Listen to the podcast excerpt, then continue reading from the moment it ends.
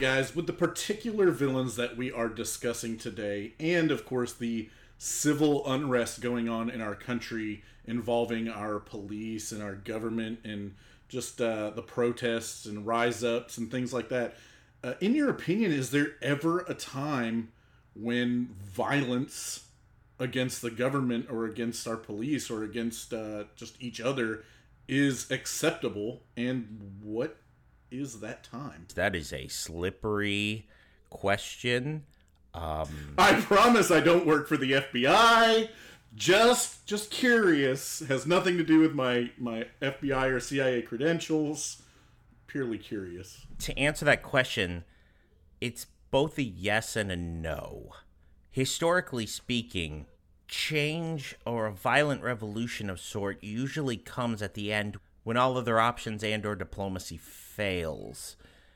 But that's not something that you can just say like, "Oh, if they do this, it's a it's a situational thing. Each each revolution, if you will, kind of has to be, uh, march to its own beat of the drum. You can't just say it's not one of those things you can blanket uh, statement on.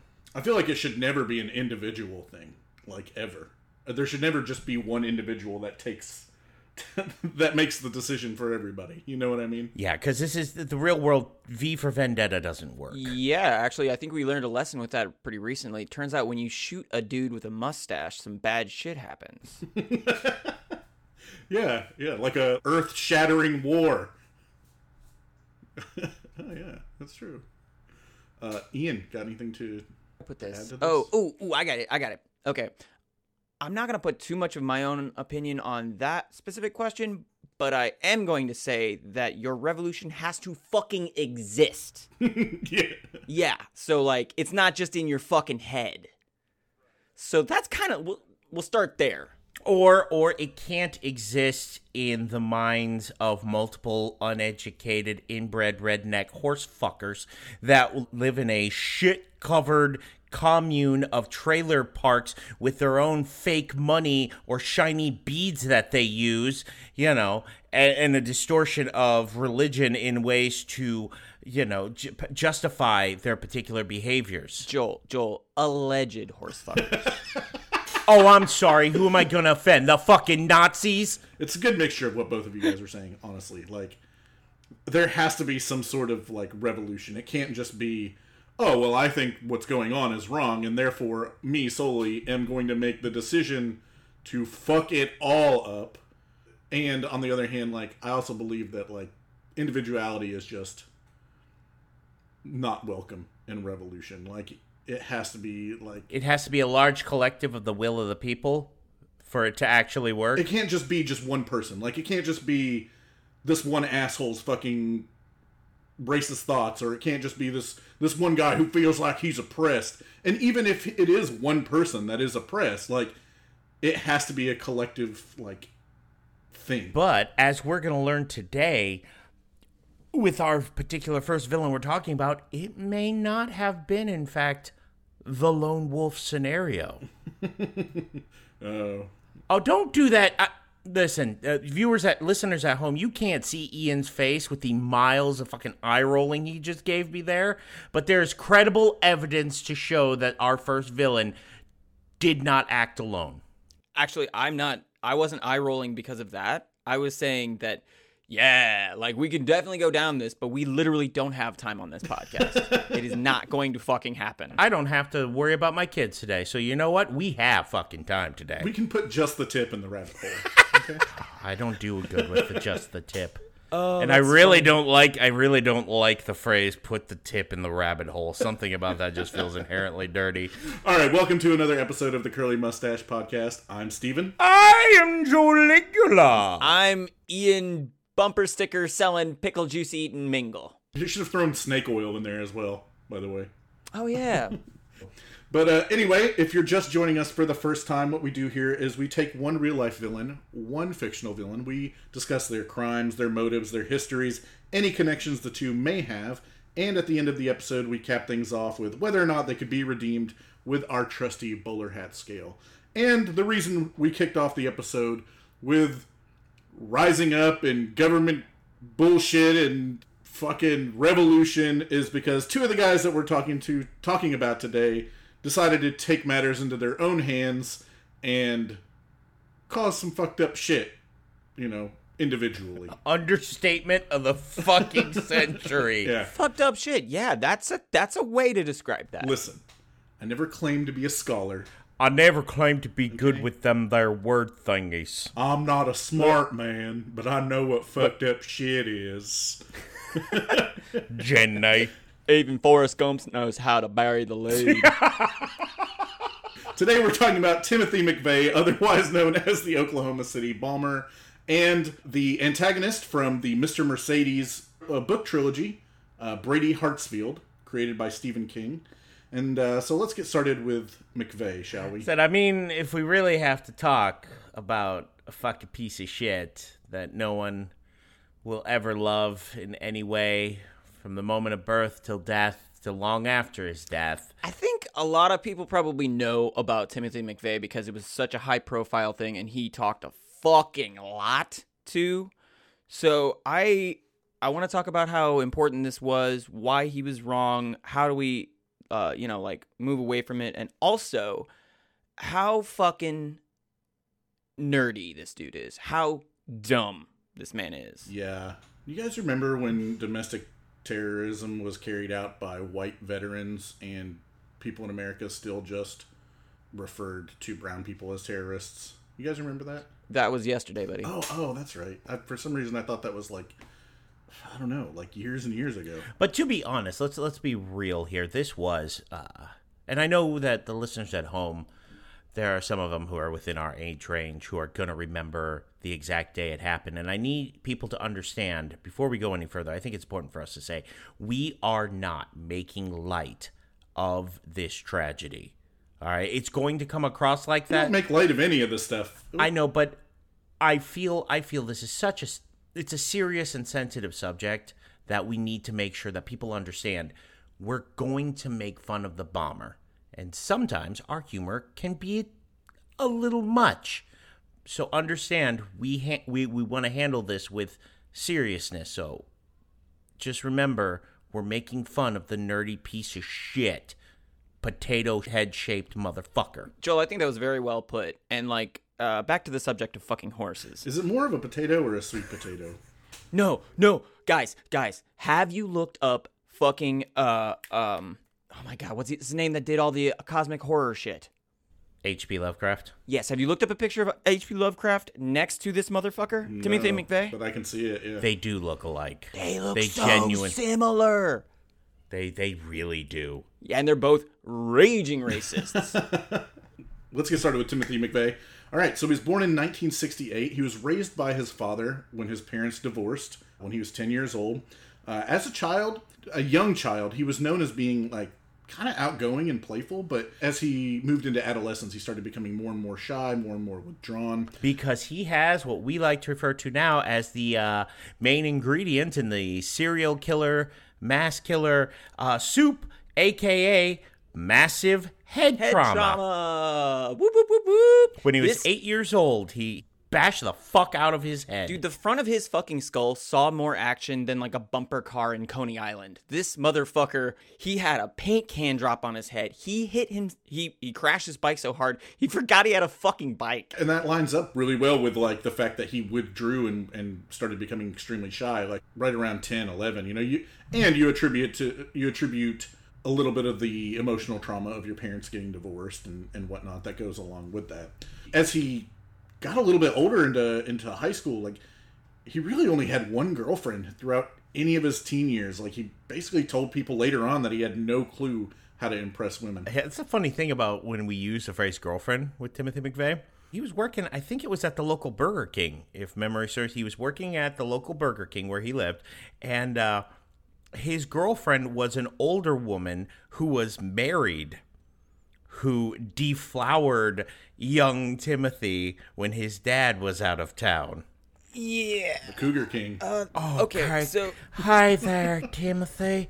I love the way your potato shaped head just shines and glistens when we get the grease from the fryer on it. Let me just tell you right now, I'm dripping wet for you right now. You, do you want to go to my dad's house? I just feel that's how it went. Give me them fries. I want the Burger King. Put me on top of the flat top. Give me. But in reality, though, he was the only one that could confirm that story. Couldn't quite remember her name. I mean, that kind of would line up with the uh, head trauma. But this is a quote from him. He said, "I sexed her so good, and she set, kept saying, I love to fuck,' which is exactly what a real person that actually existed says." Definitely not a robot or a figment of the imagination. or Yes. or an MK Ultra CIA plant whose Jason Bourne losing their mind programming is starting to go off. oh, Amazing. As he got into high school, he was actually uh, he started getting really interested in computers and hacked his way into government systems with his Commodore 64. Uh, he was named most promising computer programmer in high school, although he did have poor grades. Uh, he still graduated in 1986. I think he was one point off of being the top, like 100% on the math score. So, like, he's got the uh, cognitive, like, he, he can do fucking math. He's very good at that.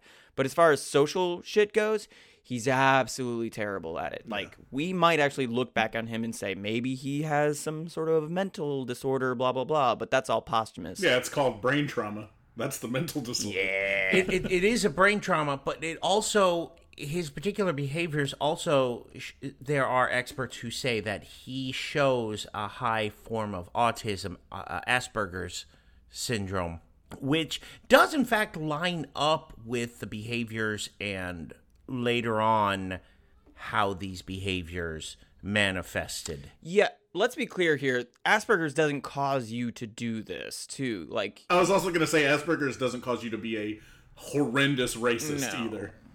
Oh no, no, No, that's a sp- no. that's a special soup we call nature and nurture. and Timothy had a uh, a really scary combination during high school of extreme racism and an affinity for firearms. Yeah. Also, one thing that you got to realize is that Tim was smart, um, but just really wanted people to like him. And as soon, as soon as he got any type of like bullying, pushback, that kind of thing, his victimhood just went the fuck off. Like, for example, he scored 41 points in one fucking game at, in high school basketball. Like, he was very good at that.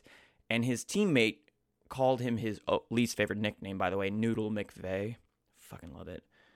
Um, and he immediately quit. Pussy. Wait, what was his nickname? His what was his fucking Oh, nickname? You guys don't know this? Yeah, yeah. His nickname was Noodle. Because he was tall, skinny. Oh, Timothy. Oh, Timothy, I love the noodles. Oh, No. Burger King doesn't sell noodles. That's right. I gotta get him special order. Man, if I special ordered your king size noodle, Timothy. Oh. I love how this woman just turned into fucking Judd from Pet Sematary, by the way, Joel. That's all I can imagine what she probably looks like. I think she sounds like Judd from Pet Sematary and looks like Gomer Pyle with tits. I can't remember where he was born. Where was where was he from? Yeah, it was New York. It was a place outside of Buffalo. It was a pretty small town, if I remember. Gotcha. Well, small town and firearms go together like fucking peanut butter and jelly. Shwip. he basically got interested in guns like through his grandfather and going back to what ian was saying about him like wanting attention from his classmates and, and wanting to be liked he would actually bring his guns to school to show off to his classmates we're kind of lucky that this didn't turn into a school shooting situation honestly well he absolutely wasn't as radicalized in high school as he would become later on in life probably not very many black people at his school either to hate but Actually, that fun story about the black people thing. He.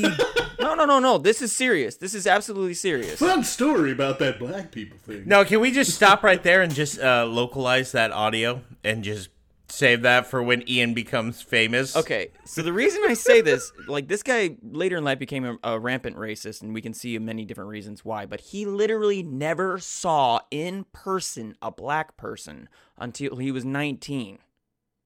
Like he never laid eyes on a black person until he was 19. And that is an unfortunate truth for many small towns in the United States. Many, many.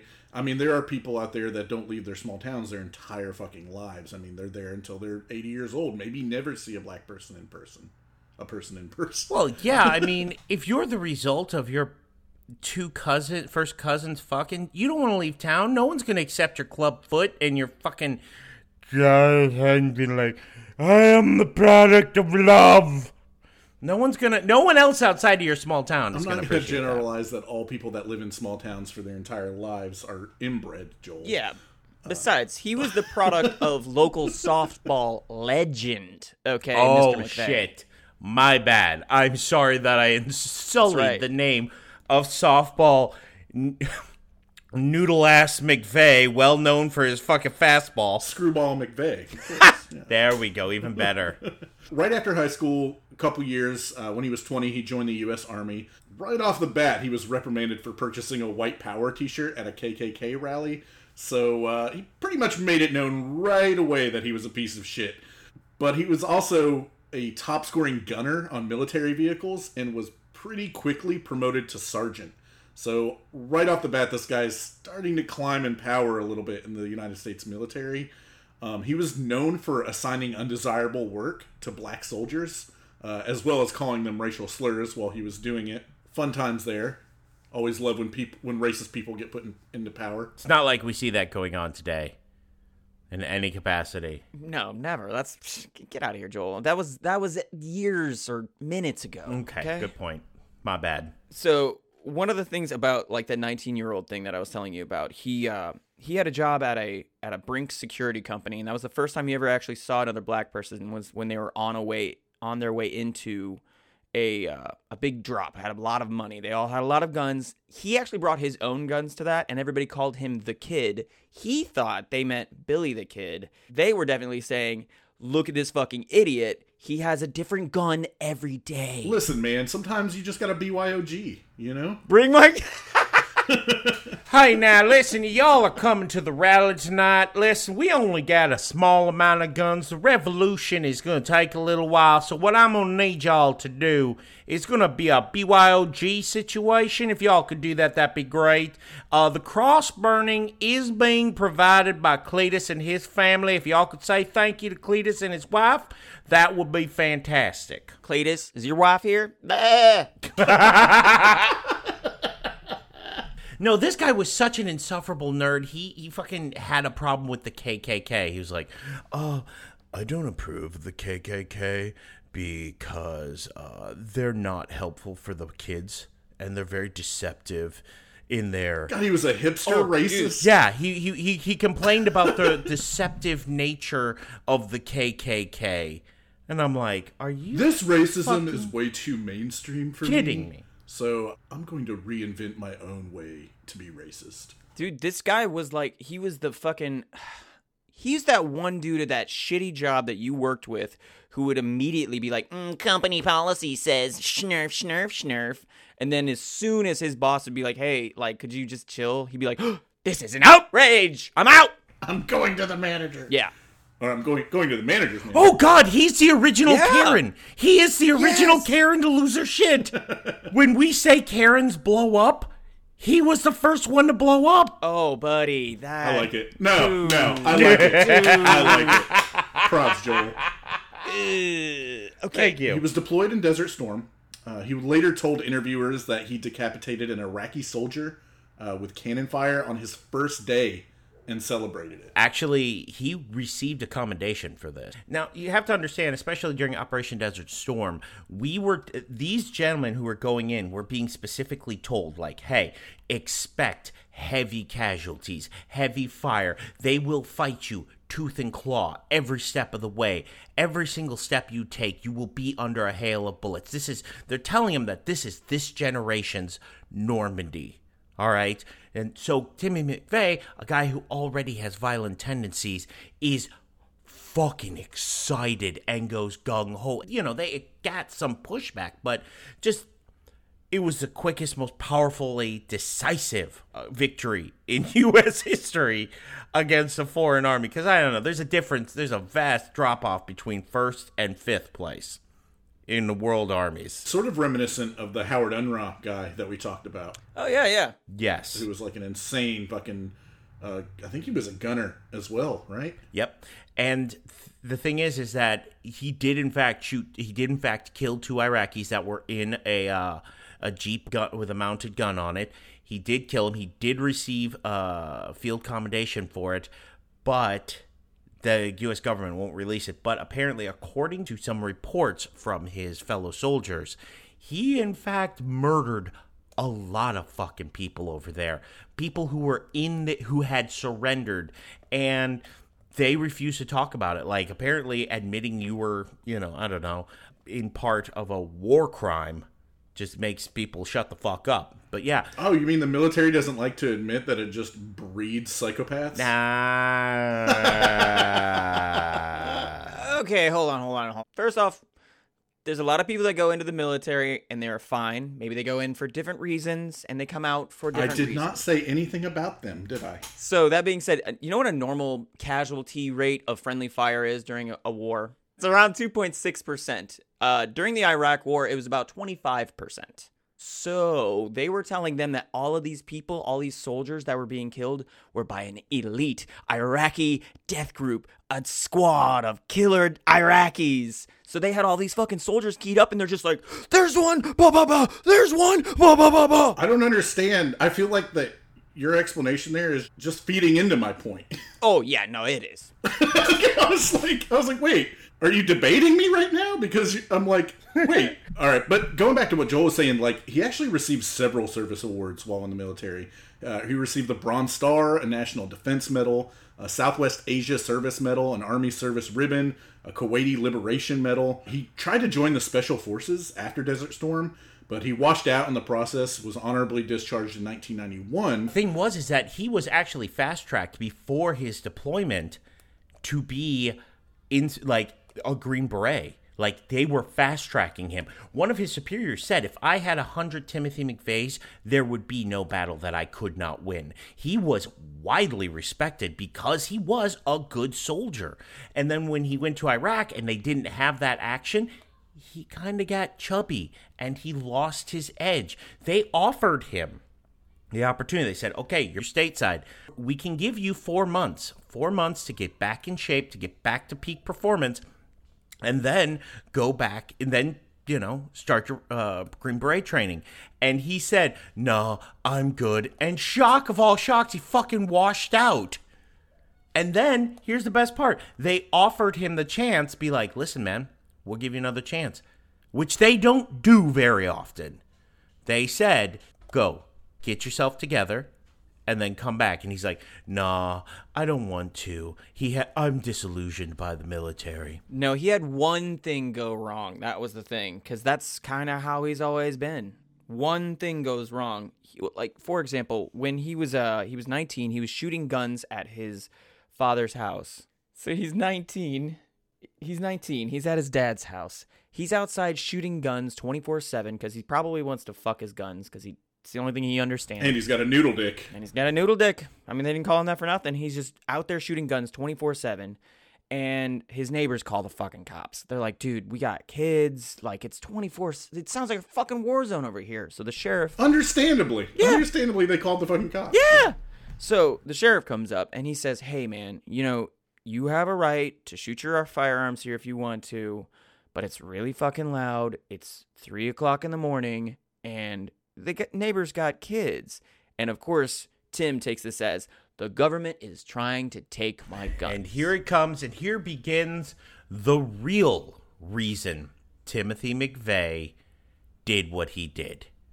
Now you're going to hear later on where we, he talks about how oh it was the attack on Waco and the attack of the uh, Ruby Ridge. No, no, it was not. That was a clever use. Uh, that was not even clever. That was just a excuse that this motherfucker used because he was afraid that the gov- government was coming to take our guns. Does anybody know where he got the idea that, like, him specifically where he got the idea that the government was going to take his guns and this was and I quote the first seal being broken. Uh, usually people like that, especially during that time frame prior to the internet, it was gun shows and pamphlets. Ba, ba, ba, ba, we got a winner over here and one specific book that I I absolutely fucking hate. Oh God. Oh God. Joel, do you know which book I'm talking about? Yeah, yeah, I, I, kn- I know what you're talking about. The it is what Catchers in the Rye is to presidential assassins. The Turner Diaries is to fucking white supremacist crimes. It is 200 and some odd pages of not just bad writing, but a damn near how to for racists with guns. How to make a bomb, how to start your own militia, how to start terrorist cells in and how to overthrow the government. So it's the racist anarchist cookbook. Oh yes. Yeah, but a lot more detailed, and, and it literally has Jews eating uh, white people, if I remember correctly. Are, are white people kosher? Wow. Oh my god, that sentence never needs if to be we said could never again. make that statement again. Holy shit. Oh, fuck. But no, ladies and gentlemen, do yourself a big favor. Don't, when doing research for anything like this, don't look up the Turner Diaries on your phone at work because it's really, really hard to explain to your coworkers of a different color that yes, this is for research for a podcast. Don't make my mistake. Joel, why do you keep making air quotes when you say research? I, I'm just asking. He's like, it's for research. Shut the fuck up, Ian. he was basically starting to go crazy at this point. You know, he started becoming very anti-government, complaining about taxes, complaining about the power corruption, uh, claiming the military had put a microchip in him to trace his whereabouts. It's like, dude, the military doesn't give a fuck about where you are. Or No, they don't. They don't, Joel. okay, okay. Whoa, hey. This is when he got out of the army, correct? Is that what we're talking about right now? This is post washing out and uh, just kind of getting a little more anti-government, a little more radicalized as current events are going on in the world. Yeah. So it was in the army that he met two just lovely dudes, uh, Terry Nichols and Michael Fortier. These motherfuckers. Yeah, fucking. Okay, so Terry Nichols, if you don't know, he looks like an angry, spe- bespectacled serial killer. Like his whole story, we could do another fucking podcast about. He's a terrible piece of shit. And then Michael Fortier is basically like the least chill stoner ever. He just wanted to get high and talk about how the government was trying to take his weed away and also how black people were terrible. There was also a very large election that happened right at this time, in case you guys don't remember. Uh, this is when warmongering George Bush left the White House and was replaced by a liberal. goddamn liberal who started to pass a whole lot of legislation about how big my banana clip can be on my AK 47. And that just ain't fucking right. Mr. William Clinton. That's right. Started to pass a lot of laws like saying, hey, you don't need a 400 round clip for an automatic weapon. And that is a personal affront to Timothy McVeigh. It didn't help that around the same time, the government fucking murdered at Waco, Waco at, at, at Ruby Ridge, and definitely, while they may not have murdered the people at fucking Waco, they very much did not help the situation. The fucking ATF and the FBI were fucking up at the exact same time that uh, that the, the, this gun legislation was going through, and it was sending ripples through the patriot movement, the white supremacist movement, and the uh, anti anti government movements. Like it was just fuel for the fire, and the government just heaped it on there. I'm like sitting here struggling to, to just think about who I hate more. Yeah, there are no clean hands in this story except for the fucking people in Oklahoma City. They had absolutely nothing to do with any of this. Nothing to do with Oklahoma. Ian's giving me the what the fuck are you talking about eyes. Mm-hmm. No, I'm saying like between like the issues with the with the government at Waco and the pieces of shit that were upset by it. You know what I mean? Yeah. Yeah. I mean, it was a knee jerk reaction on knee jerk reaction on knee jerk reaction. Like the people at Ruby Ridge, they were doing stupid shit. Did the government do the right thing? Fuck no, they didn't. They fucking killed them. Like uh, it was just all bad. Now they straight up murdered that guy's wife. They straight up murdered that guy's wife and his kid. You know how you don't fix that? By killing a bunch of innocent fucking people. And well, and he was so pissed off at that point. Like McVeigh's first plan was to kill the sniper that killed that that woman. Yeah. Like that was his first plan. He wanted to either kill him or kill members of his family. Yeah, he actually would carry around at gun shows too. He would carry around a little card that had the name, address, and I think nearest gun shop from this guy's house. And he would hand it out to everybody at gun shows and says, "It only takes one patriot." Fucking psychopath. Jesus fucking Christ. I know, right? Fucking Noodle is just getting weird. That's super fucked up. After the the Waco siege happened, he was enraged. He was basically fully radicalized at this point. He felt like he had a good reason to be radicalized. Even though he didn't. His whole passing out of flyers, passing out of these note cards, all this shit was basically just building his confidence to follow through with his radicalization. And he went to his former roommate, Terry Nichols' farm. Uh, he hung out there with Terry Nichols and his brother and here's where they taught him how to create explosives out of uh, kind of readily available materials. They're just like, ah, here's how you make some bombs. And then he learned it. He'd continue to spew anti government stuff, uh, started selling more weapons, uh, and merch to support his claims. Started to really get crazy, believe conspiracy theories, would start going to conspiracy theory sites to uh, to prove that they existed. Like I think he went to Area 51, right? See, now it's at this time, and this really gets uh, swept under the rug in the story of Timothy McVeigh. It's at this time that he comes to a place called Elohim City. Elohim City is a, is basically part of the Patriot movement, which is It's a racist resort.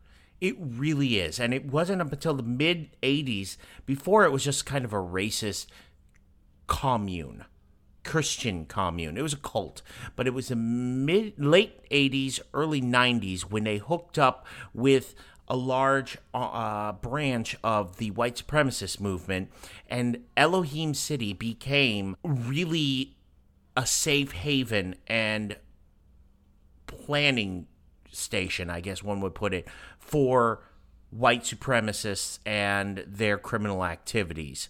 And it was here that Timothy McVeigh really got his education when it came to the making of bombs, when it came to what he wanted, what they wanted him to do, which was attack. This is the American version of an ISIS training camp. And so many people do not even know that, and it's still fucking operating. And the fucked up, even more fucked up thing is like he was still actively taking part in gun shows and like rallies and things like that. And like he was being extremely open about the fact that he was no longer in the propaganda phase of radicalization, but well into the action phase of it. And like those around him fucking knew it.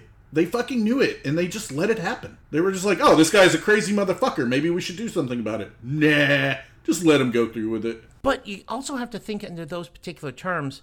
All right, so yeah, half of those people were fucking raging racist pieces of shit. So yeah, they're gonna be totally down with it.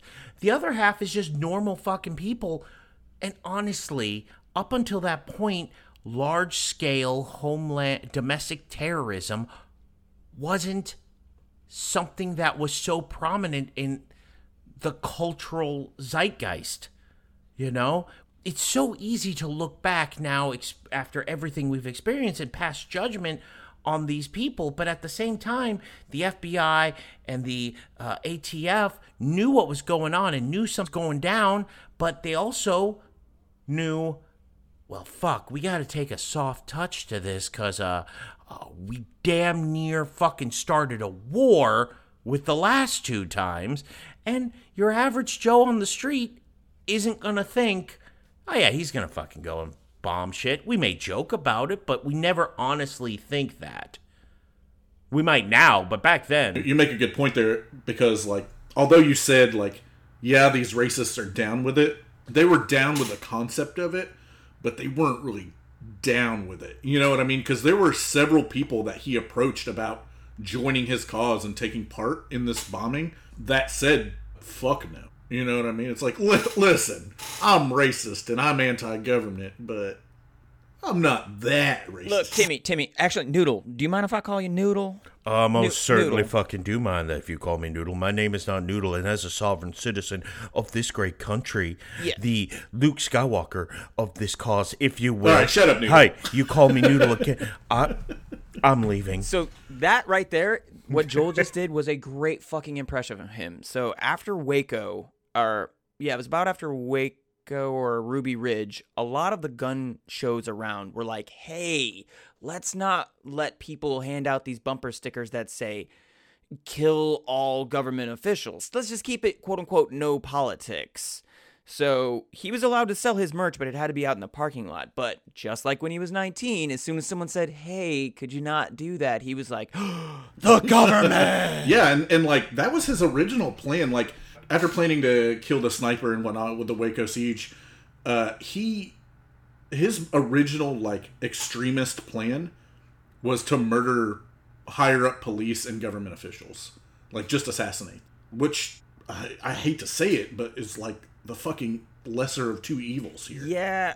You know what I mean? He shouldn't have done any of it. I'm not trying to say that, but I'm saying that like if you if you're forced to choose between bombing a building and killing 168 people and injuring 600 plus more like or taking out a few government higher up government officials or police officials it's like number 1 what's going to be more effective as far as like your cause and number 2 like obviously the body count is such a big difference there I know? think the whole thing, though, uh, it goes back to what we were talking about earlier. Like, the entire equation is built on a false argument anyway.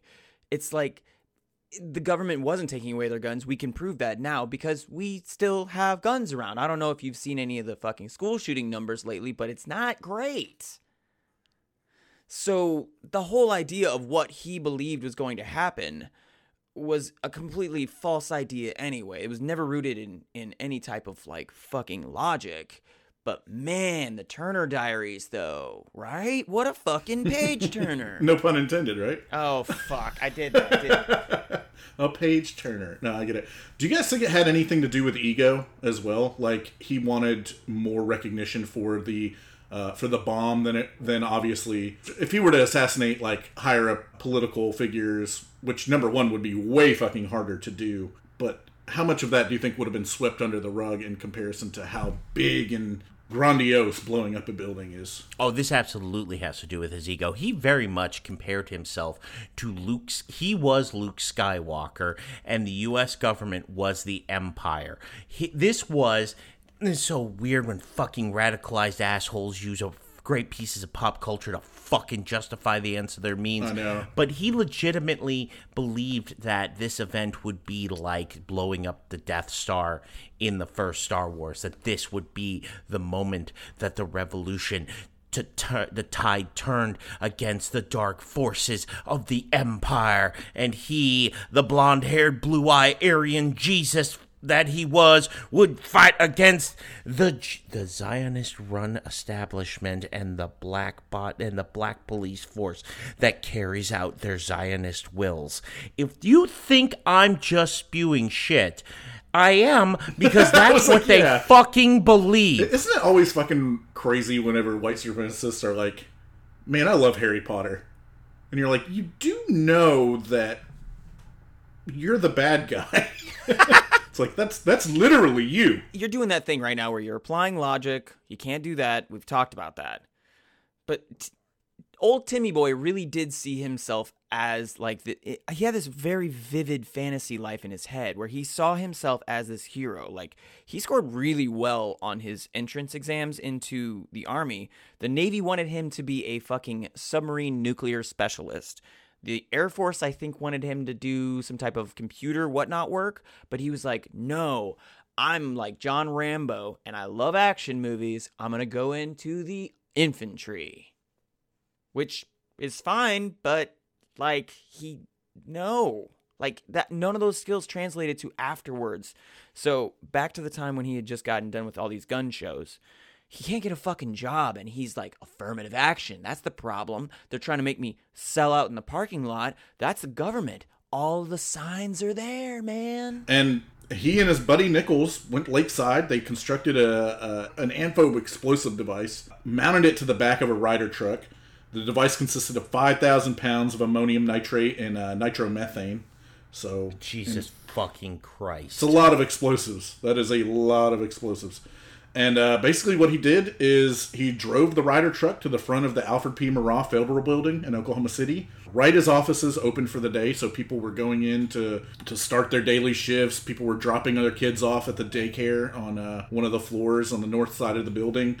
And uh, he lit a two minute fuse, and then he ran his ass off. he specifically targeted that for the reason being that it was what they call a soft target. It had one security guard, one security guard for an entire federal building. He tried parking his vehicle in the underground parking garage. But what happened was is he fucking fucking inbred idiot did not realize that oh I won't be able to fit my U-Haul in there. Hey, hey, hey! It was Ryder. It was Ryder. Let's not bring U-Haul into this. Right? what the? Oh, I'm sure they're fucking. Okay, sorry. hey it's ride or die bitch right? Oh, Jesus Oh, Christ! Wow. But no, there's survivors talked about how they saw this big cargo truck driving around in the parking lot trying to find a place. Here's the thing. Timothy McVeigh specifically under false pretenses went up to the fucking uh nursery, the child care center and inquired about when it opened, how many kids were there, under the false uh, pretense that he had a kid. He specifically had a plan B, which was, and he enacted, parking the vehicle directly underneath the window of this fucking of a child care center. Right, it was only on the second floor, so it was the explosion was extremely close to the to the daycare. And so the bomb goes off. He ends up killing 168 people that were in in, in and around this building, including 19 kids at the daycare center. 684 other people were injured. Nichols would go on and say that they knew about the daycare center, uh, like you said, Joel, and and they didn't care about it. But later down the line, McVeigh did claim that he didn't know anything about the daycare center. That is absolute horseshit because he specifically said later on that he knew that there were innocent people in there. And he, again, taking it back to this fucking pop culture nerd bullshit, specifically compared it to the fucking Death Star, saying, oh, well, we know not everyone in there who worked on the construction, who was on the Death Star, worked for the Empire, but they worked on the Death Star, so, and they were there, so it was all in service to the evil Empire. No, he specifically knew, and he stated multiple times that the people who died in there were what, as he put it, were acceptable collateral damage. uh, the backtracking came more when he was trying to use defenses in court. So a lot of what he was saying was kind of bullshit anyway. Moving on, like this is really interesting. So the police traced his vehicle ID number on the rear axle of the truck. They followed up with the rental company. They were able to get a police sketch, which actually was a really good sketch of him. It matched up really, really well. Isn't that fucking crazy? By the way, can we just take a second to talk about police sketching and how like insane that is. I was watching the docu-series on the Golden State Killer and they did a police sketch back in the 70s and like they released it whenever they caught him uh recently, you know, in the last 10 years or so. They fucking put the police sketch up against his picture from the 70s and it was fucking spot on.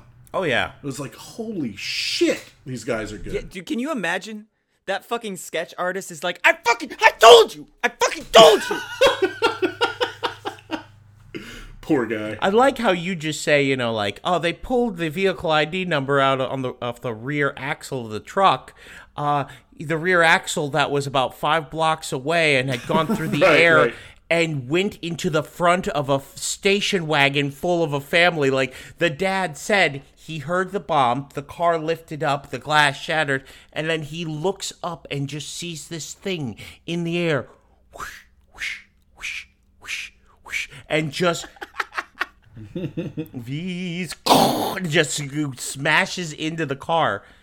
Also, we're gonna go a little bit of a conspiracy theory. When they got the uh, axle, the truck act, the uh, VIN number off the uh, axle of the truck, they went and you know talked to the people about it.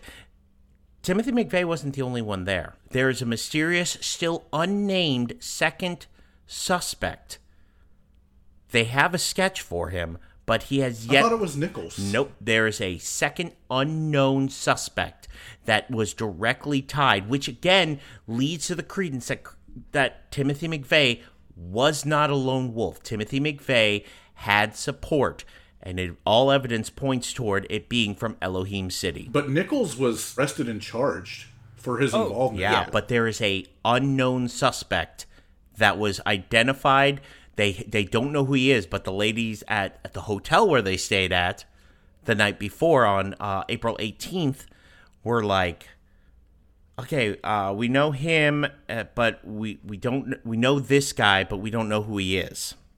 Yeah, there was an unknown suspect. I don't know if that's true, but if it is, I would almost bet money on it that it was Nichols' brother. The thing that's most important from this, to, though, is that like there's actually lots of different evidence that there was another person, but the we were right in the middle of fucking like Waco. All this crazy shit had happened, and the police, the FBI, they finally had a fucking easy win, and they were just like, um.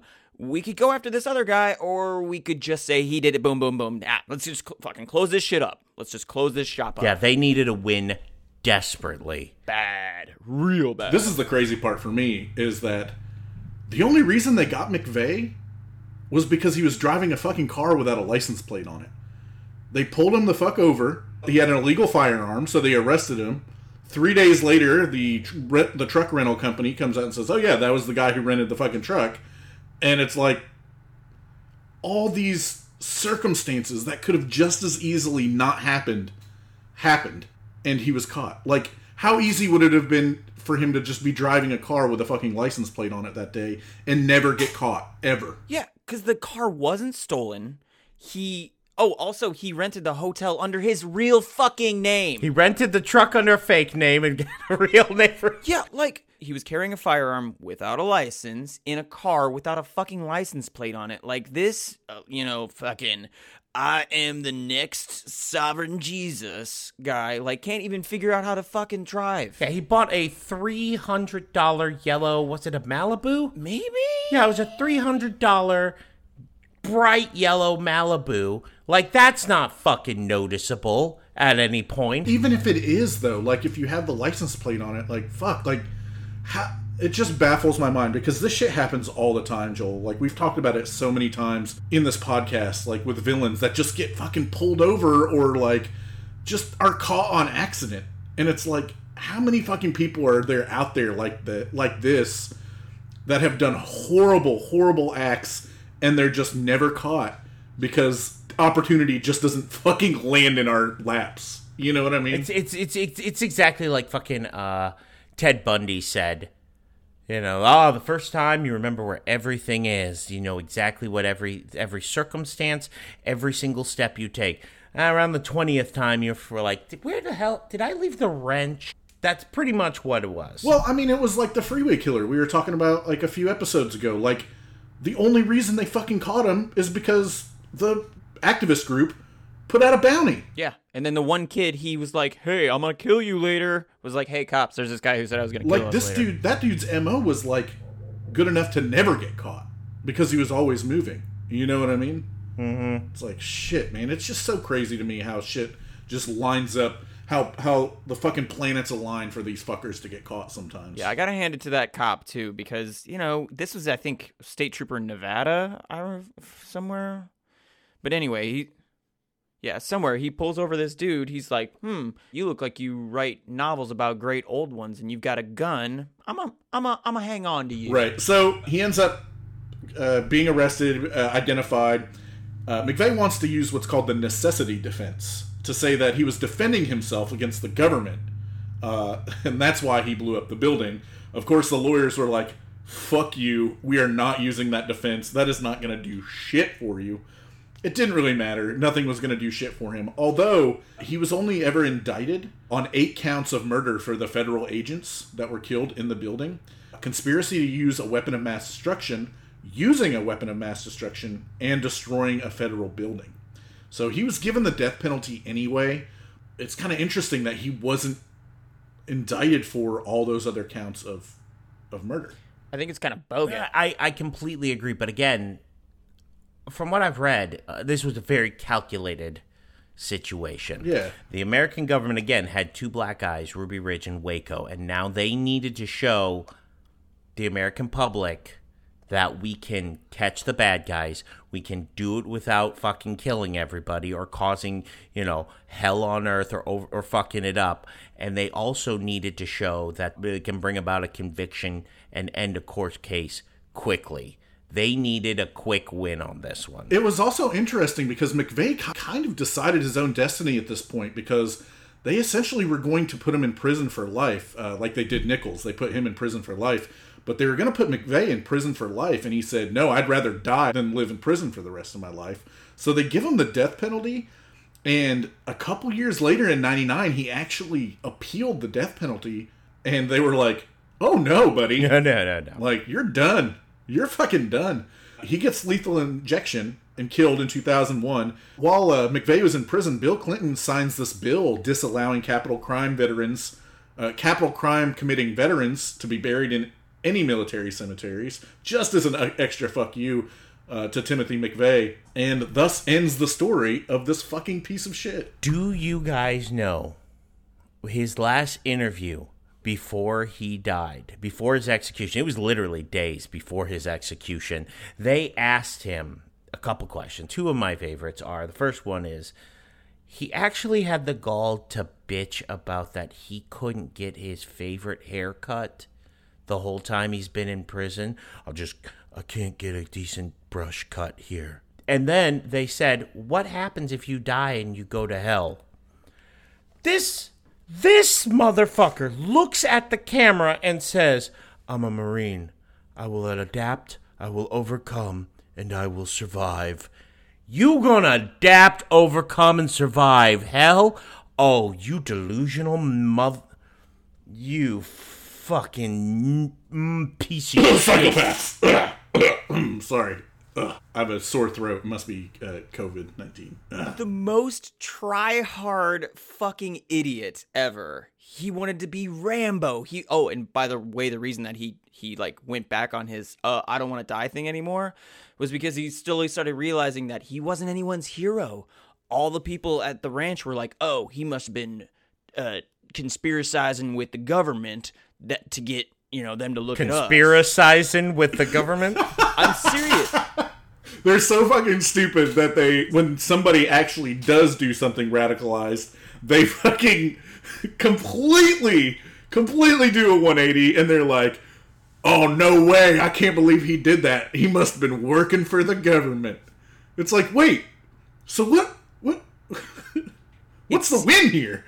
it's almost like people who have a tendency to believe in conspiracy theories always believe in things that confirm their ideas. It's weird, right? It's super weird. You know what I hate the most about Timothy McVeigh, aside from, you know, the murder of 168 people? His haircut? No, it's that his last meal was my sec is my second favorite ice cream. What? yeah, mint chocolate chip, man. that was his last meal? That's his last meal? His last meal was two pints of mint chocolate chip ice cream. Oh, I'll bet he did that on purpose, just so when he fucking got when he died, he just shit so much that all the padding and the cork they basically have up your ass when you get inje- when you get lethal injection, it just seeped out all over the place. I guarantee you, he did that as another way to say "fuck you" to the government because that's what Luke Skywalker would do against the evil Empire. He'd make sure he shit his pants on death. I can't wait to think about Timothy McVeigh every time I eat mint chocolate chip ice cream. Thanks a lot, man. Okay, real quick question. Final meal. What you gonna do? What you Ooh, gonna that's tough, man. I'd have to think about that. I think it would have to be like, I don't know. I really don't. lo mein noodles with uh, pepper, uh, shrimp, and um, fried wontons. I So, am I dying in the in the morning or in the evening? Okay, I'm gonna have to go with like the thickest blueberry pancakes that you can think of, just sopping with like homemade butter and and maple syrup, and then thick, thick like patties of sausage to dip in the maple syrup. God, I just imagine you in your cell just rolling around in it, just like s- just smothering your body and like, yeah. Y'all are gonna execute me. I got my syrup all over me. Come and get me, pig. Wait, wait, is she a big, is she a great big fat person? I don't know why I made you sound like the fucking Buffalo Bill, but and then the freshest, like the the freshest, strongest cup of uh, Colombian coffee that I could possibly. get. Do you like coffee? Fresh from Colombia. Uh, mine, that's easy. Endless breadsticks. From Fazoli's or Olive Garden. Doesn't matter. I'll never die. oh, you. They're endless. you beat the system, You- bro. Fuck you. Work the system against itself, man. Did you not listen to the podcast I did where I explained that Fazoli's and fucking uh yeah, it's Fazoli's will cut you off from breadsticks. You get about a dozen. They didn't cut us off when we were teenagers. That's for fucking sure. They cut me off at 13. Steven, you're scarier. you really are. All right, you guys ready to move on to Brady Hartsfield, the fictional villain of the day? yes, dude. Thank you so much for introducing me to this. So you haven't read any of the books or seen the show or anything like that, right? I've I've started watching the show. It was hard to find because fucking AT and T. So I Yeah, it's on the AT and T network. What kind of bullfuck is that? yeah. So I would never suggest going on to Russian mirror sites and watching this because AT and T is an evil conglomerate. Can we just talk about how, real quick, how perfect Brendan Gleeson is as Bill Hodges? By the way, fucking dude, Yes. so good. it's fucked up because years and years ago on Motion Picture Meltdown, we were talking about this for some reason, and this was like probably four years before the show came out. Phil was like, "So who would you get to play Bill Hodges?" And I was like, "Brendan Gleeson." And then they fucking cast him as him like four years later, and I'm like, just a huge, just erect dick for it. My balls got so long. I remember I remember when they announced the show and I was like, who who the fuck is gonna play Brady? And then they said it was Harry Treadaway and I was just like, oh shit, the dude from Penny Dreadful? Fuck yes! Fuck yes! It's funny because Harry Treadaway actually wasn't the original casting for Brady Hartsfield. The original casting was Anton Yelchin, the guy from Green Room and Star Trek, and uh, Yes! Yeah, he did. yeah, he, unfortunately, but unfortunately, he died uh, before they could start making the show, and so they had to recast the part. Anton Yelchin's death was one of the few celebrity deaths where I was like genuinely bummed out. Oh yeah, he's so young. I, he's just so good at everything he did. like what? What was one he wasn't good at? It was a Star Trek. No, no, no. I loved him in that. I loved him in all of those. Uh, fuck. What was that Percy Jackson one? He wasn't in Percy Jackson. No, no, no, no. He was in a fucking. Oh shit. You know what? Just cut all this shit If out. you say Odd Thomas, I'm gonna. oh, punch that's you. it. Oh my god, it was so bad. That's a Dean Koontz book. Hold on, before we go any further. I understand that it's a terrible movie, but Anton Yelkin, Yelchin in that film had the Morgan Freeman effect. That was a terrible movie. A Morgan Freeman movie might be absolutely terrible, but how much worse would it be if Morgan Freeman wasn't in it? Okay, okay, okay. Now, take that to Odd Thomas. Odd Thomas is a shitty movie, but it's it's a guilty pleasure for me. But how bad would it have been if Anton Yelchin wasn't the titular character of Odd Thomas? Let me follow your logic here. I want you to eat this actual turd. okay, I want you to put this turd in your gullet, right? But I'm gonna put some sriracha on it. And how much worse would this turd be if it didn't have this sriracha? That's exactly what I'm saying. Once again, Ian, I feel like you are adding to the point here, buddy. You're totally adding to the fucking point. I, I just don't mean to, but like as it's coming out of my mouth, I'm like, oh yeah, that's kind of what they meant. Hmm. All right, let's move on. Let's get started with with Brady. You know what's interesting about Brady is that he feels like the most realistic fictional villain that I think we've talked about on this show. I agree with that. I was actually talking to a buddy of mine the other day about how I would love to see, uh, Uh, like, we used Magneto as an example. I would love to see the Magneto story, seeing it from the bad guy's perspective. You don't have to necessarily empathize with him, but like it's it's very interesting to see it from a like see them as a flawed human, not this like Machiavellian never see. Stephen King is a master at developing characters. That is his strength as a writer. Is his character development. Yeah, Stephen King's great at character development, but when he writes a teleplay, it just he doesn't quite know how to fucking end it. Yeah, I'm not talking about that. Like I'm specifically talking about his character development is his strong point in writing. It always has been. And so in the Mr. Mercedes trilogy, you get to see all of the point of views from Brady Hartsfield himself. So we get such a deeper look into this villain.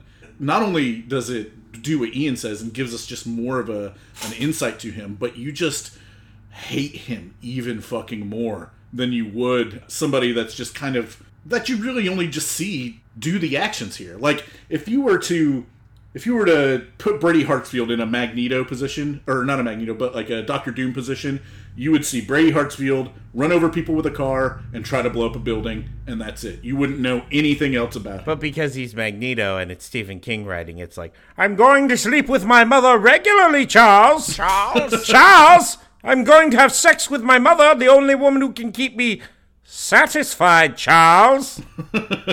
All right, so let's get into Brady's childhood a little bit. As a child, uh, his father died in like a freak electrocution accident, and so he lives with his mother and his younger brother Frankie. They're sitting on the couch one day watching cartoons, and he was about maybe two, three years older than Frankie.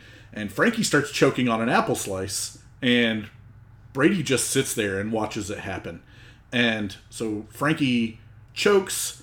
Uh, they finally get the EMTs get there. They remove the apple slice, and he is in a coma. Uh, he eventually wakes up, but he has brain damage. The insurance pays out. The insurance for the father's death pays out, but the, his mom squanders all the money. Can't afford to take care of Frankie's special needs. So what she does is she kicks his fire truck that he's playing with down the basement stairs, and then she signals for Brady to take care of it. So Brady takes the signal and kicks Frankie down the stairs, breaking his neck on the basement stairs. Right off the bat, he establishes himself as a little psychopath. Okay, if he just Yeah. sat there and watched his brother, like, I understand that there's fight, flight, and freeze. So that's not necessarily saying that that's like, like what he meant to do was just watch his brother die. But you can definitely see how his home life is sort of built up this idea. If I remember correctly, and I may be wrong, but if I remember correctly, in the books, he actually turned up the volume on the cartoons whenever his brother was choking. Okay, and before we go any further with this, can I can I just say something? Uh folks, if you haven't read and you're really interested in reading the Mr. Mercedes series, the trilogy, or watching the show, uh spoiler alerts coming up. Yeah, galore. Because honestly, honestly, in in just researching, like I haven't been able to read all the books.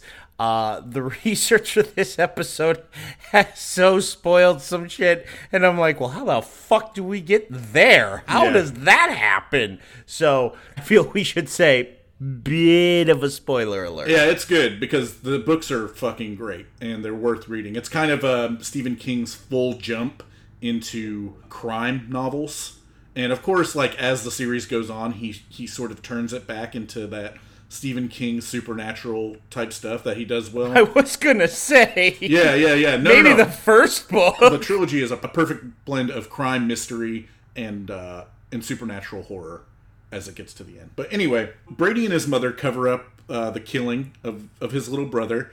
As he gets older, they routinely perform sexual acts with each other. Because his mother's the only one that can keep him satisfied. Uh, as he's growing up, he loves tinkering with electronics, builds his own supercomputer in the basement, uh, starts working at a discount computer repair shop and hoarding parts, and uh, develops this remote that can alter traffic patterns on like stoplights and whatnot, and more importantly, unlock uh, or relock uh, or start electronic cars, um, like the Mercedes Benz that he steals at 4 a.m. and runs into a unemployment line of people that are sleeping and waiting for the employment office to open up, killing eight of them, including a mother and her young baby that are sleeping in a tent that he runs through. Oh fuck! See, Stephen King does this about killing kids, man. That it is. Pet Sematary is when I fucking clocked out for a very long time. I don't remember the exact line, but in Mr. Mercedes, he basically refers to uh, the tent looking like uh, jelly squirts out of it. Yeah, that was a jelly Yeah, donut. really don't. Thank you, Ian. Thank you for for remembering that. Thanks. Thanks. I, I needed that shit. I know that, like- in my head now. it bothers you, Joel, that like he that King tends to kill children in his books, um, and I get it. I understand why that's very disturbing because it is disturbing. But it is like if you want to gut punch an audience and get them invested into knowing that this person is an irredeemable piece of shit, a real easy way to do that is one, kick a dog, two, kill a kid. Right off the bat, too, within the first, basically the first chapter of the fucking book. Oh yeah. Yeah, and I can't really talk shit considering episode seven of the upcoming podcast is. Yeah, it's like I really can't say shit. Because, Yeah, dude, he kicks so many dogs. It's fucked. And he's going to kill children after he gets off the podcast. So I might. Anyway, go on. at this point, he's being hunted by a retired police officer named Bill Hodges. He's toying with Bill the whole time through a messenger system on his supercomputer. I mean, he's just fucking with him hardcore. He's prying on Bill's loneliness, on his uh, paranoia. He just preys on him, basically. He ends up putting a bomb in Bill's car. It ends up exploding and killing Bill's girlfriend instead of him. So he's now murdered another person by blowing her the fuck up. And now you've taken Brendan Gleeson's girlfriend. Now you're fucked. Now I'm coming for you, lad. that actually wasn't a bad Brendan Brendan Gleeson, Gleeson. buddy. It wasn't terrible. It wasn't terrible. Yeah, yeah, good for you, man. Now do Ren- new, hey, do do do gangs in New York. Do that one. I'm not the, the monkey to dance for you. Shut up. Do in Bruges. He continues to, to tease him and, and fuck with him. And at this point, he's like, he's like, all right, you know what? It's time for a bigger bang here. So he shaves his head. He pretends to be a handicapped guy, sits in a wheelchair, and creates a remote trigger and straps a bomb to his wheelchair. He buys a ticket and goes into a boy band concert to blow it up and kill everyone inside, including himself. As like one one final showing that he's a fucking badass, you know. Bye, bye, bye, bye, bye. Oh, I don't want to blow you up. I just want to run you over with my car. Might sound crazy, but I'll kill your girlfriend. Bye, bye, bye. so he is stopped at the concert. One of Bill's partners beats him into a coma with a sock filled with ball bearings. By the way, how fucking brutal! Love it. I don't know why that makes me laugh. I just imagine his partner has like just a New Yorker accent. Oh, you're a crazy fucker. Come here, you. Come here and just beat you with the fucking sock full of ball bearings, you motherfucker. It's actually a young woman that does it. So you now you got to change it. You motherfucker, I'm gonna beat you with a fucking sock full of ball bearings. There you go. He is kept alive. He is in a coma in the hospital. Although all the hospitals saying he has brain damage, like he'll never recover. He's just going to be a vegetable for the rest of his life. And in the second novel, he's kind of just he's not really in it. He is just kind of a background character that Bill goes and visits as like kind of part of his uh his dwindling like his psyche. He like goes and visits and like just talks to him while he's still in a coma. He's like, I fucking know that you're I know that you're listening. You might have the doctors fooled and they might think you're brain damaged, but I fucking know that you're listening and shit like that. And there's this whole other story that goes on in the second book. It really has nothing to do with Brady. So we're gonna skip over to that. And at the end of the Yeah, I think my favorite my favorite part of the second book was when he would go in there and he would tell him what was happening on that latest series of Survivor. I was like, King, why are you doing this? And it was just chapters on chapters of him talking about Survivor. It was really weird. that didn't happen. No shit. yeah, totally. I was like, why the fuck am I gonna read this book if it's just Stephen King talking about? I was throwing that out there for our audience. Ian is just lying. Oh, thank. God. So uh, at the end of the second book, though, uh, Brady does confirm Bill's suspicions, and at this point, this woman hit him so fucking hard with a sock full of ball bearings that she gave him telekinesis and eventually telepathy. If it was possible, both Joel and I would have telepathy. yeah. I'm gonna smack telepathy into your fucking ass, Joel. Please do. Yes, that's exactly how Please. it works. Would you guys argue with each other through telepathy? I would use tel. Uh, no, I, I would just be happy with telekinesis. You control your cup into the other room to fill it back up with coffee and bring it back to you. seemed oddly specific. I just feel like that's something you would do. oh, okay. That's the one thing he wants to do. That and be able to shit and never touch the toilet. No, just imagine, if you will, all those people that talk about how, like, I will pay you a million dollars if you can prove telekinesis. All right. Big talk about how they got a million dollars in cash. They will give to you if you can prove. Okay. and then, like, lift them off the ground and drop them after, like, six feet off the ground. All right, where's my million? Your telepathy. I'm all about the quick cash. I would just use the telekinesis to just steal all the money in the bank and just bring it to me. Dude, go fuck yourself. Go on. since we've now since we've now returned from a c- crime drama to fucking Stephen King's telekinesis and telekinetic. I loved the first two books, and then when I read the synopsis of the third book, I was like, God fucking damn it. We got two great mystery crime stories out the first one. I was like, this third book is gonna fucking blow. And then I read it and I was like, huh, that fucking worked. But Ian Malcolm, the son of a bitch, did it. The crazy son of a bitch did it. he fucking did. Somehow he did like. And Andy Dufresne never knew that he had And it's like, oh, okay, well, this is just fine. This is fine now. What he does is he uses telepathic powers to control someone into buying up all these old, like, second market dollar store Game Boy devices. And he tweaks, he uses his electronic skills to tweak the already hypnotic messages on the games and the images to urge people to kill themselves because he gets off on control. Like the thought of making people kill themselves like arouses him sexually. That's kind of an interesting part of the book is he uses his powers to transfer his consciousness into another body and then his body dies. So like Bill Hodges is like, hmm, I don't I don't trust it. But he's like, okay, well he's fucking dead, right? You know, because the hospital says he's dead. I've seen his body. He's fucking dead. Like don't have to worry about Brady anymore. But Brady uses this other body to enact this plan to fucking murder all the kids that use this fucking Game Boy and have them kill themselves. So Bill and his team like figure out what the fuck is going on. There's a big showdown out in the woods, and another one of Bill's partners fucking runs over Brady with a snowcat and cuts him in half. I don't know why Stephen King loves snowcats so much, but he really does. He really likes snowcats. I think it's the one inanimate object he hasn't made a haunted item yet. Hi, I'm Stephen King, and in my next film, it's absolutely frightening as I turn Snowcat into a terror cat. Hey guys, okay, so I didn't realize it until you gave me the synopsis of that, but is that just the movie with Denzel Washington called Fallen? No, No. absolutely no. no. It kind of is. No. it's a No. serial killer that's able to transfer his consciousness into a different body, causes people to kill themselves. Not quite. With a cop that's like, like really smart, kind of disgraced. It ends in the woods. I'm just saying, Ian. You need to ask the real question. You need to ask yourself is what is the what is in the space between Lions and Spakowski? Is that a reference? I'm Uh, supposed to? yes, yes, I know the movie fans who are listening will get it. Go on, Steven. Also, but like, wasn't that a demon, and that's why the serial killer was a serial killer in the first place because a demon was transferring back and forth between bodies. yes. Yeah, it's a great movie, by the way. You should. y- Anybody who's listening, go watch that movie. Denzel's amazing. Time is on my side. Yes, it is. And then after you finish the movie, go listen to the Motion Picture Meltdown podcast on that movie. Always be plugging. Uh. A couple other things we didn't mention, like he is a crazy homophobe.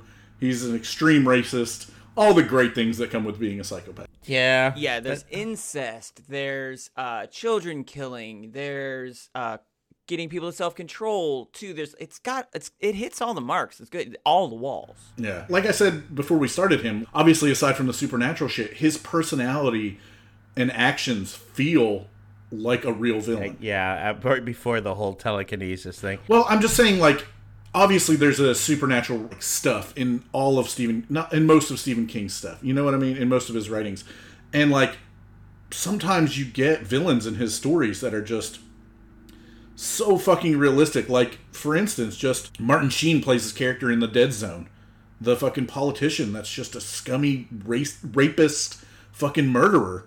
And it's like, God, these people fucking exist, and he just just does a, such a great job of just describing them. Yeah, I think it's a really good mark of a writer too when they can show you like what made them that way and really like put you in that skin, but never Never, never. Let's move on to the bowler hat scale, shall we? Are we going to have much debate here for either of these dudes? No, I think we all can agree they are a strong nine across the board. Uh, totally, completely irredeemable. Absolutely. It's hard for me to not give McVeigh a ten, man. kind of I kind of have to agree too. It's because, hard. like, it's hard, but you know it, the, the the body count. 168 people. Yeah, but then we gave we gave. I mean, look who's at number. Look who's at ten. Look who's at ten though. Genghis Khan, Dracula, and Jimmy Savile. But nobody that we've put at nine has even close to this body count. Not even close. Well, it's okay. The thing that really bothers me here is that it was this whole like imaginary war. Like Genghis Khan killed a lot of people that were innocent, obviously, but he actually was like a fucking warlord. And then Dracula, same dealio. Um, I don't even want to fucking think about Savile.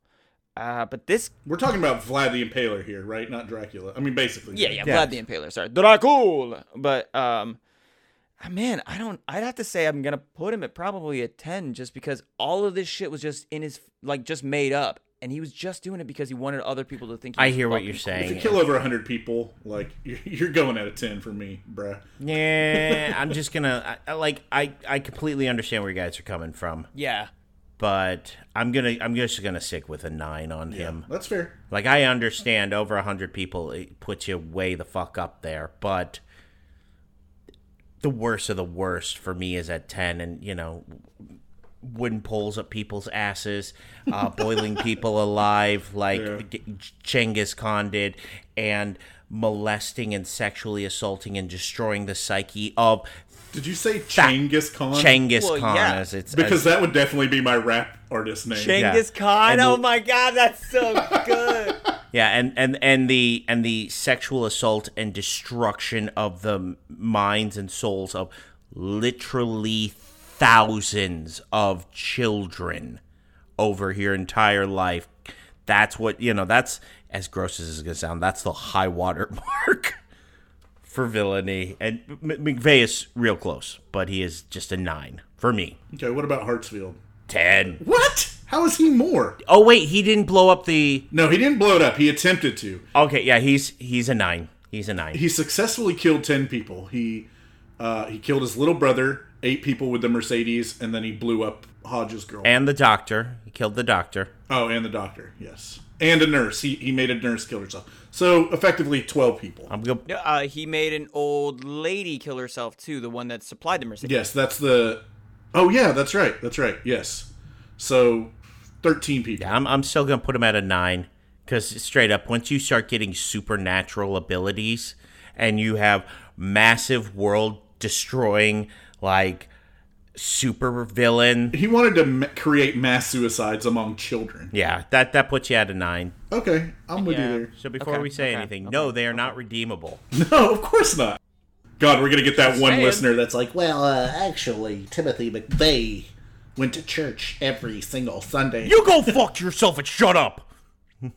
you shut up, listener. yeah, cheats. He uh he only dabbled in uh, crystal meth. All right, let's get to that listener feedback, shall we? Absolutely, Steven, How about you start us? All right, this is from Gay Monet from Twitter. Uh, they said, I'm listening to the Joe Exotic episode, and Joel, I'll definitely be one of your three husbands. Well, hot damn. Come on down. I'ma plunder you like you were my own little tiger bitch. Hi, all you cute kittens. Hey, all you cute cat. Jesus.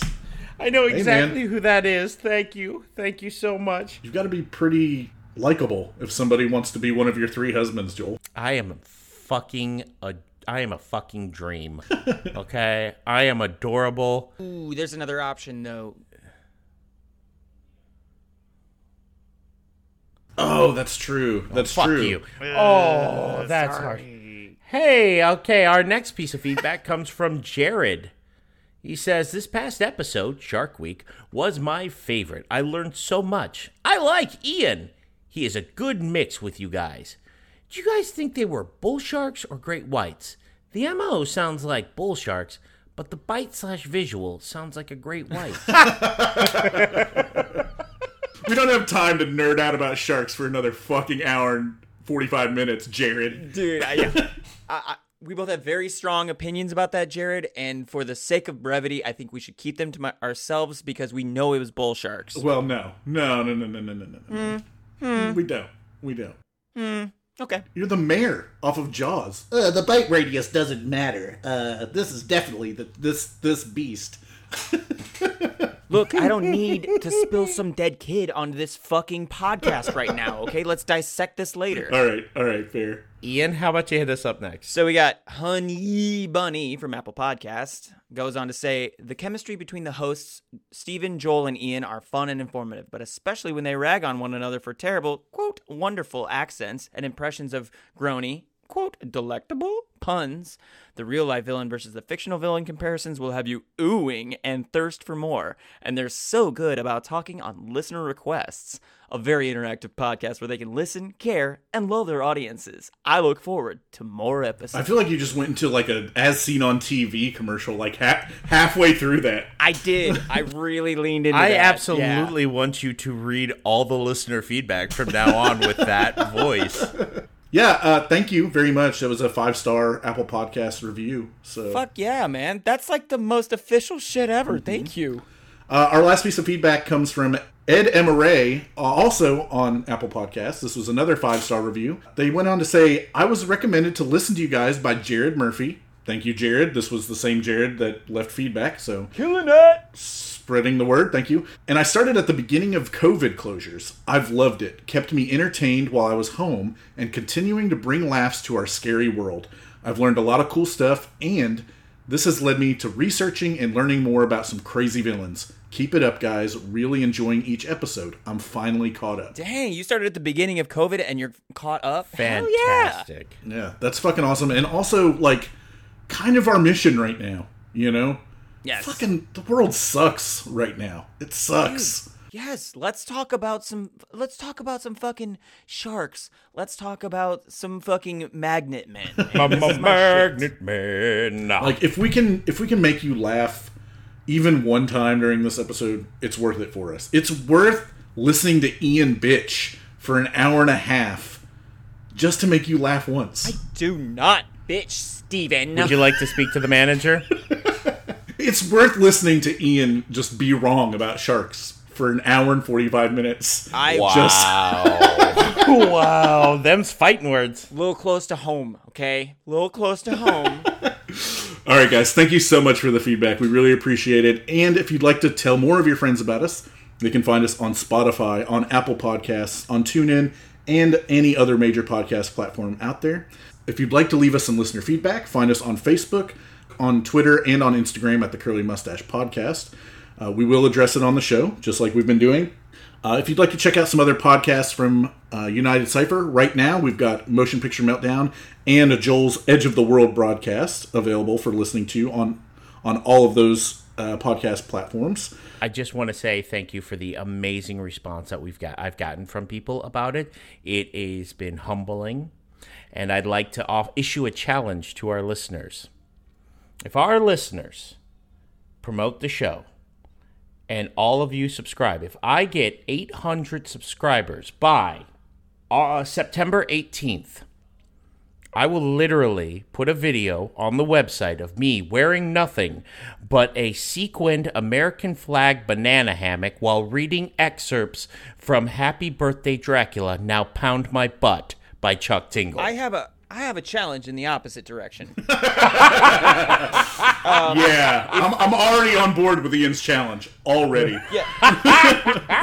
if we get 800 subscribers to Joel's uh, Edge of the World podcast by that same date, I'll make sure Joel doesn't do that. So no one has to see that. Please and thank you. We'll see, now I believe that we're gonna uh, get 800 subscribers in two weeks. Now I actually believe that. it's worth a shot. I'm all listen. I'm dedicated to this shit. All right, god damn it. I know, Joe, but we don't negotiate with terroristic out. All right, guys. Lastly, if you want to check out some podcasts that we listen to, check out Nerdonomy. Check out the Whiskey Reel. Sorry to waste your time. And Code Yellow, a Scare Actors podcast. I'm Steven. I'm Jalicula. And I'm um, hold on, hold on. I'm Ian. I kicked the kid down the stairs. Ming. No, that was bad. and make sure you stay.